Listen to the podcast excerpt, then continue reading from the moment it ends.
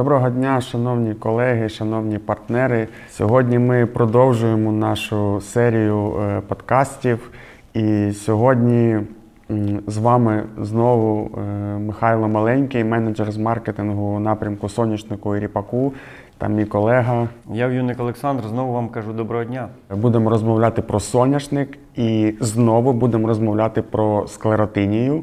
Ми поєднаємо дві ці теми. Наскільки шкодочинним є хвороба склеротиніоз на соняшнику. Раніше ми разом з Олександром розкривали тему склеротиніозу на ріпаку.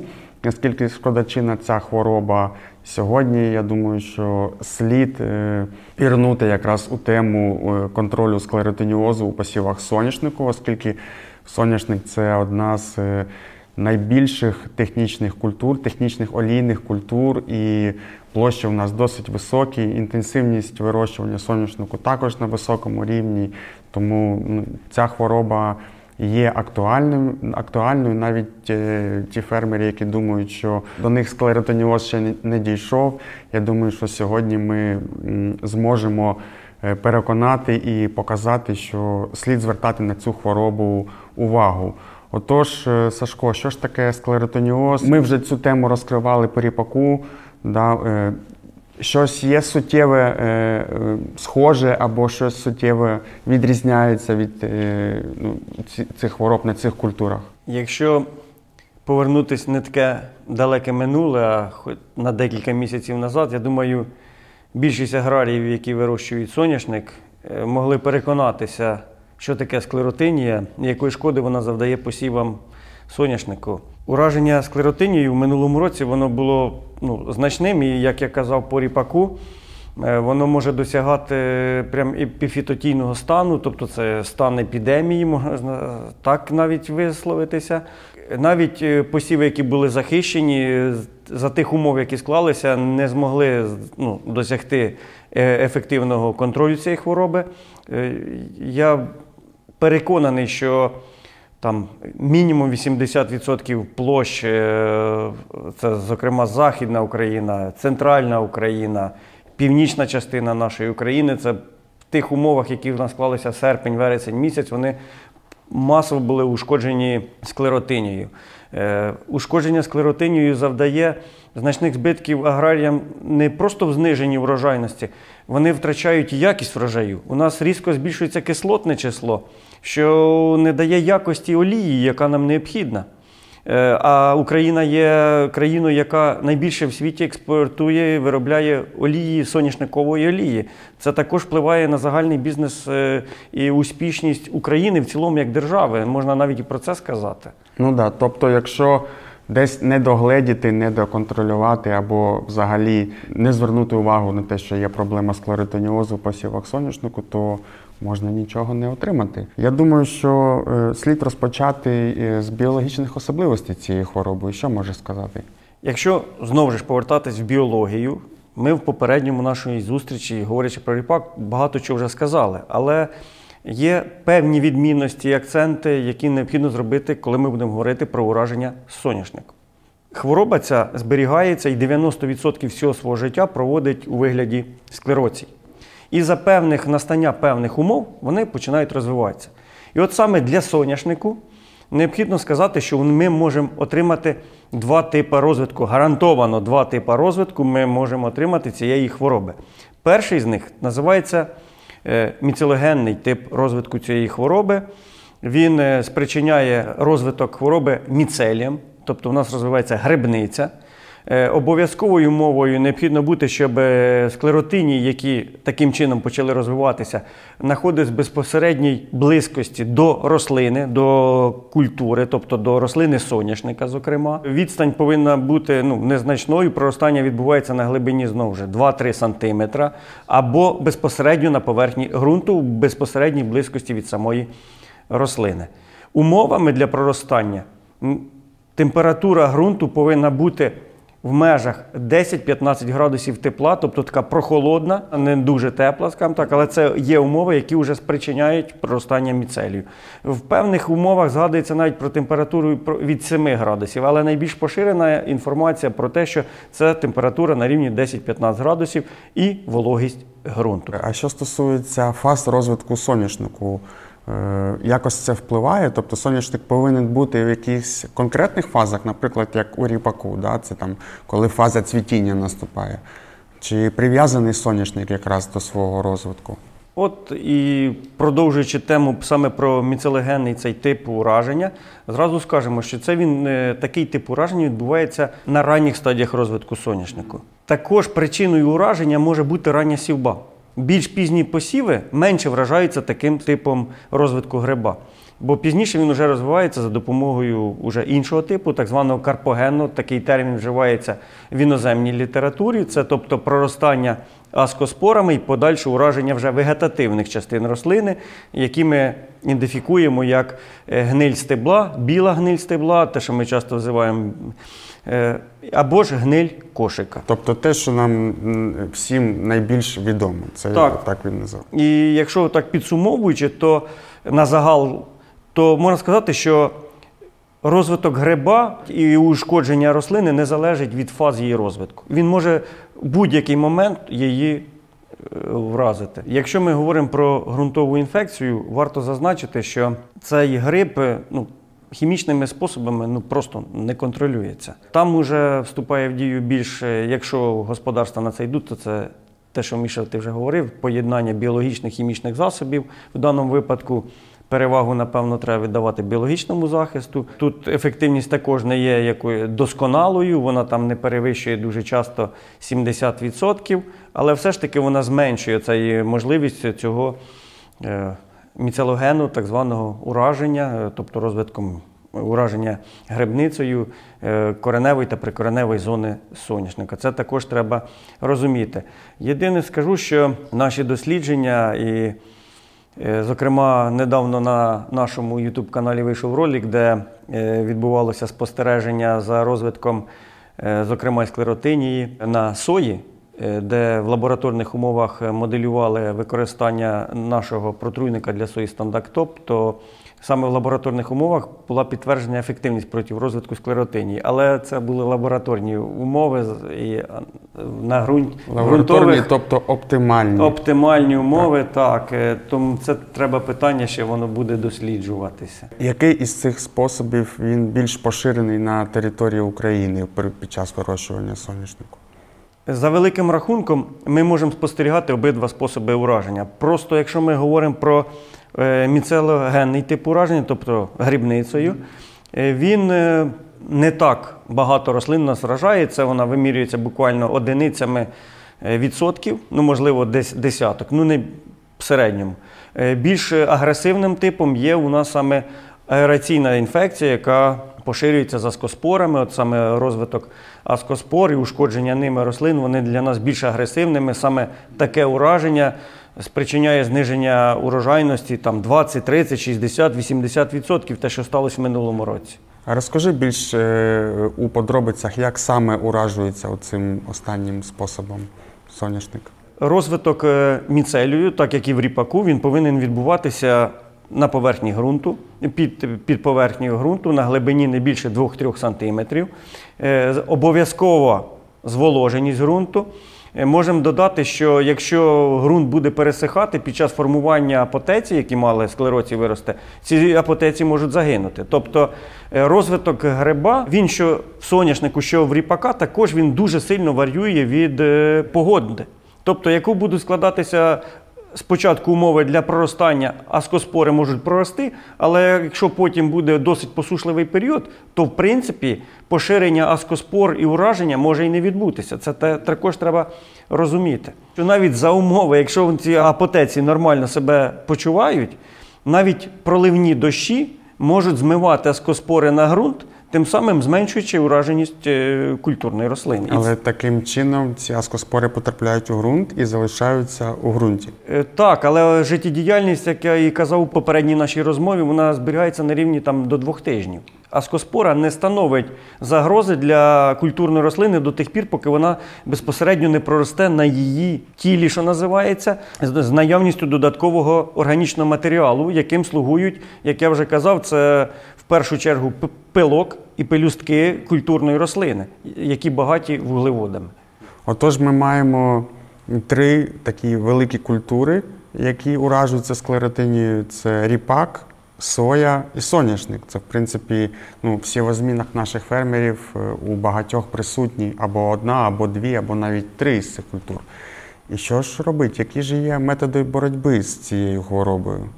Ну, найперше, як я вже сказав, якщо ми оцінюємо склеротинію в цілому, так, то починаючи від сівби і від ранніх уражень, які спричиняють ураження кореневої системи, такі ураження ми е, дуже часто називаємо базальними ураженнями, вони викликають так званий вілт або в'янення рослин. І цей період триває, е, скажімо так, е, зі змінною успішністю. Якщо у нас волога вологий ґрунт, е, тобто достатня кількість вологи, температури помірні, він розвивається досить успішно. Якщо ж у нас йде пересихання верхнього шару, рослина так, вона хвора, але вона дещо себе почуває краще, будемо так казати. Хоча вже відверто не варто розраховувати на ці рослини в цілому.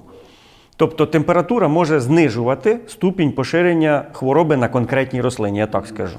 Саме от ґрунтова інфекція. І як я вже раніше сказав, ранні строки сівби вони все ж таки збільшують ризик ураження рослин е, склеротинією, саме ґрунтовою інфекцією.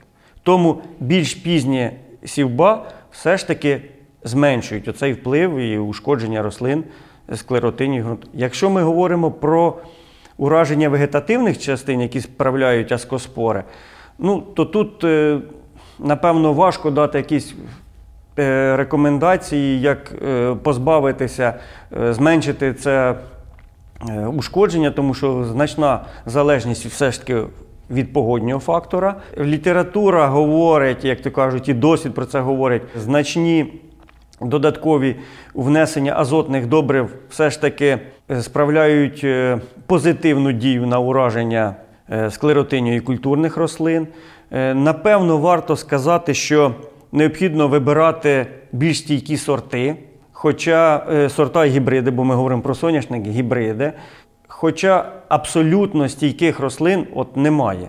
Я не сказав про ріпак, е, просто можу і зараз просто нагадати, що там також немає абсолютно стійких рослин, і взагалі це все на такому ще на рівні дослідження. Недавно з'явилася інформація, що е, одна з провідних компаній розробила гібрид е, стійкістю до 70%, що в принципі є непогано, да, коли біологічна стійкість не менше 70%. Але також з такою приписом, що це все на рівні досліджень. Те ж саме стосується і соняшнику. І я вже на початку нашої зустрічі сказав про значне ураження посівів в минулому році наших українських полів. То тут також все ж таки варто зазначити, що не всі поля одинаково вражались. Тобто генетична стійкість, так, вона присутня, і це треба також враховувати. Коли господарство обирає гібрид, воно повинно проконсультуватися з виробником цього насіння, представником компанії, для того, щоб обрати для себе той гібрид, який буде все ж таки більш стійким. І для соняшника, напевно, це менш важливо, коли є один з чинників поширення склеротинії це загущеність масивів. Напевно, для ріпаку і сої це дійсно важливий чинник, де не варто загущувати посіви. Там використовуються більш рядкові способи сівби, це також один із чинників. Рядковий спосіб він спричиняє більше поширення склеротині. В соняшника ж у нас Іде, ширина. іде, іде, іде тенденція до зменшення е, Е, Ширини міжряд. Да, так. ширини міжряд. Так, ну є таке. е, Люди намагаються, е, ну, господарства, фермери намагаються таким чином ніби збільшити урожайність.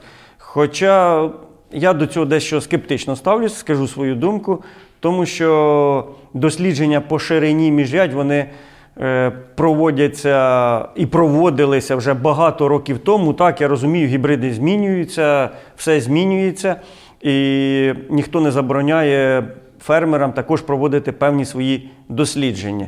Е, Але в цілому, я кажу, суттєвих змін в урожайності, тим, що люди почнуть сіяти і збільшувати. Чому змен, ну, зменшується ширина міжрядь? Хочуть кожній окремо взятій рослині дати більше простору, більше площу живлення. Я це все усвідомлюю. Але як показує практика, господарства е, отримують і уже за ствердної технології, яка в нас вже твердилась да, багато років тому, ширина міжрядь 70 см, здатні отримувати урожайність на рівні там 40 за 40, а в окремі роки я знаю такі господарства на Хмельниччині, які отримували і по 50 центрів з гектара. Ну, це, звичайно, при Ну, добрій, добрій міжрядь, цій вона більш-менш е, залишається там беззмінною. Да, десь хтось може так експериментує. Я більше мав на увазі норму висіву. Тобто її е, все йде тенденція до зменшення для того, щоб дати в принципі більшу площу, поживну площу для, для, для соняшнику, ну і зробити більш кращу вентиляцію якраз е, е, посівів, да, для того, щоб е, ну, також. Мати змогу контролювати деякі з хвороб, серед яких і якраз і склеротиніоз. Ну, якщо для ріпака, я кажу, там чи ми дійсно можемо там вимірювати цю густоту, що називається тисячами, то в соняшника ми ж самі розуміємо, що густота стояння рослин в цілому на гектарі вона є там в рази менша. Так? І тому, напевно, тут ступінь поширення хвороби вона менше буде залежати від густоти. Так, є агротехніка для кожного з названих е, гібридів. Є гібриди, які висіваються в одних зонах, є які універсальні, є які пристосовані до інших зон. Ну, це звичайно так. Але я кажу, на мою думку, що для соняшника от, чинник густоти, що він так суттєво буде впливати, ну, не такий суттєвий. Я думаю, що найефективнішим способом контролю склеротиніозу в посівах соняшнику все ж таки є хімічний е, спосіб це використання засобів захисту ро- рослин, а саме фунгіцидів. І у компанії BSF є такий фунгіцид. на- Наразі найкращий проти контролю склеротиніозу це Піктор. Так? Так, я можу це тільки підтвердити тим, що інших способів контролювати саме аераційну поширювальну е, інфекцію ну, можна тільки за допомогою ефективно мається на увазі, ефективно контролювати можна тільки за допомогою е, спеціалізованих фунгіцидів, яким є піктор. Що можна сказати? Обробка, як і в інших культурах, повинна відбуватися саме в період цвітіння. Це е, можна з цим погоджуватися, можна не погоджуватись, але теж готуючись до нашої зустрічі, також спробував передивитись інформацію, яка є і в інших джерелах, в інших країнах, де вирощується, в тому числі соняшник. Категорична теза найбільшого поширення ця хвороба і ураження що стебла, що кошика е, починається саме в період цвітіння. Саме те, що і в інших культурах, там ріпак чи соя, саме поживне середовище, саме пелюстки, саме частини квіток, е, пилок, е, це все є тим поживним середовищем, який провокує і сприяє ураженню наших рослин. Плюс треба розуміти, що це все відбувається не просто на поживному середовищі, а за наявної вологи. Тобто найбільш критичним періодом є період цвітіння. І десь е, тиждень після цвітіння, можливо, до двох тижнів після цвітіння, найбільш ризиковані періоди по ураженню склеротині. В подальшому цей ризик ну, е, нівелюється. А коли ж найкращий час для застосування? Тобто, якщо ми казали про е, ріпак, то ти зазначав, що це середина цвітіння і в американських е, джерелах там, та вони там трохи зміщують там початок трохи ближче до середини. І що, якщо казати про соняшник, тут також середина цвітіння або початок цвітіння, або, можливо, трохи раніше, тобто найпізніше, е, коли йде е, період бутанізації, закінчується, тобто перед початком цвітіння. Тому що, як ми знаємо, не завжди наші господарства мають змогу заходити, коли якраз соняшник цвіте, тому що він досить високий і не хочуть його ламати через те, що немає там техніки. Тобто, чи може це чи можна зробити це трохи раніше, чи потрібно тільки в цвітінні? Так як я сказав, що інфекція поширюється безпосередньо, дійсно, вона е, провокується, да? розвиток самого гриба, він провокується. І як ви бачите, апотеці вони ж просто так не розвиваються там, в будь-який період. Тобто вони відчувають виділення, вони відчувають зміни в самій рослині, і тому вони проростають. На, на ріпаку вони проростають ближче до періоду цвітіння, на соняшнику вони також проростають ближче до періоду цвітіння. Так, ми можемо дещо і раніше виконати цю операцію, враховуючи той чинник, який було наголошено, неможливість технічно пізніше обробити посіви. На цю позицію можна погодитися, якщо у нас складається плюс-мінус середньо зважені якісь для даної зони, де господарства так привикли працювати, вони моніторять, вони розуміють те, що вони роблять.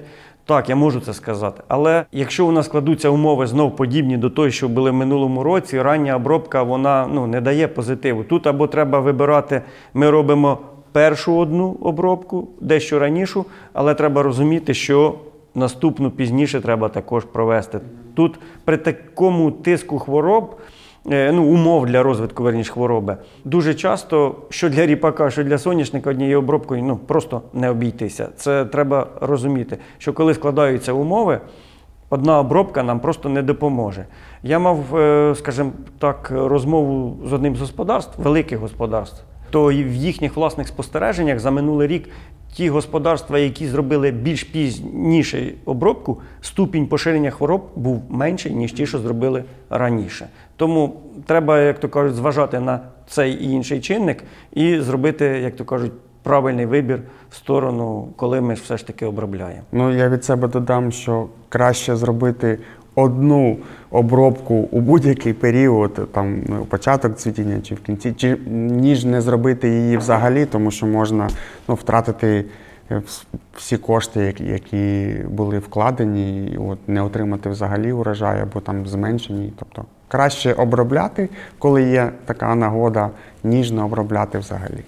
Це дійсно так. Е, в технічних культурах е, саме ушкодження, які завдає склеротиніоз, він призводить до таких втрат, е, ну, неминучих, потім уже після цього, що всі заходи, які були проведені до цього, вони просто ну, нівелюються.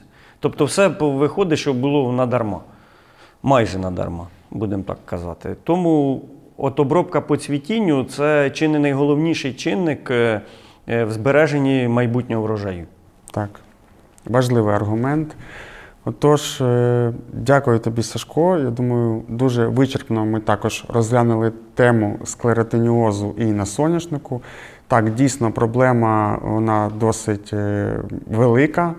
Хвороба є досить агресивною, завдає великих втрат, великої шкоди. Тому ми тут е, зібрались для того, щоб про це сказати, для того, щоб продемонструвати, що є е, різні методи боротьби з цією хворобою, тому що вона досить інтенсивно розповсюджується е, по території України. Тому я думаю, що сьогодні ми дали багато цікавої інформації, по як розвивається ця хвороба і як її можна контролювати в посівах соняшнику. Ну, я також хочу подякувати нашим слухачам і е, думаю, все ж таки, що ми дійсно будемо корисними з нашою інформацією. Вони зможуть нею скористатися і виконати ці, якщо не настанови, то рекомендації, які ми от зробили, цю інформацію загальною, вони будуть успішними в ефективному контролі і в подальшому використанні засобів захисту рослин проти склеротиній. Так, дякуємо вам, наші слухачі. І хочу сказати, щоб ви пам'ятали, що представники компанії BSF завжди на зв'язку. Якщо у вас є якісь питання, коментарі чи потрібна якась порада, то ви завжди можете звернутися до, до наших представників. Дякуємо, до побачення. На все добре. BASF. We create chemistry.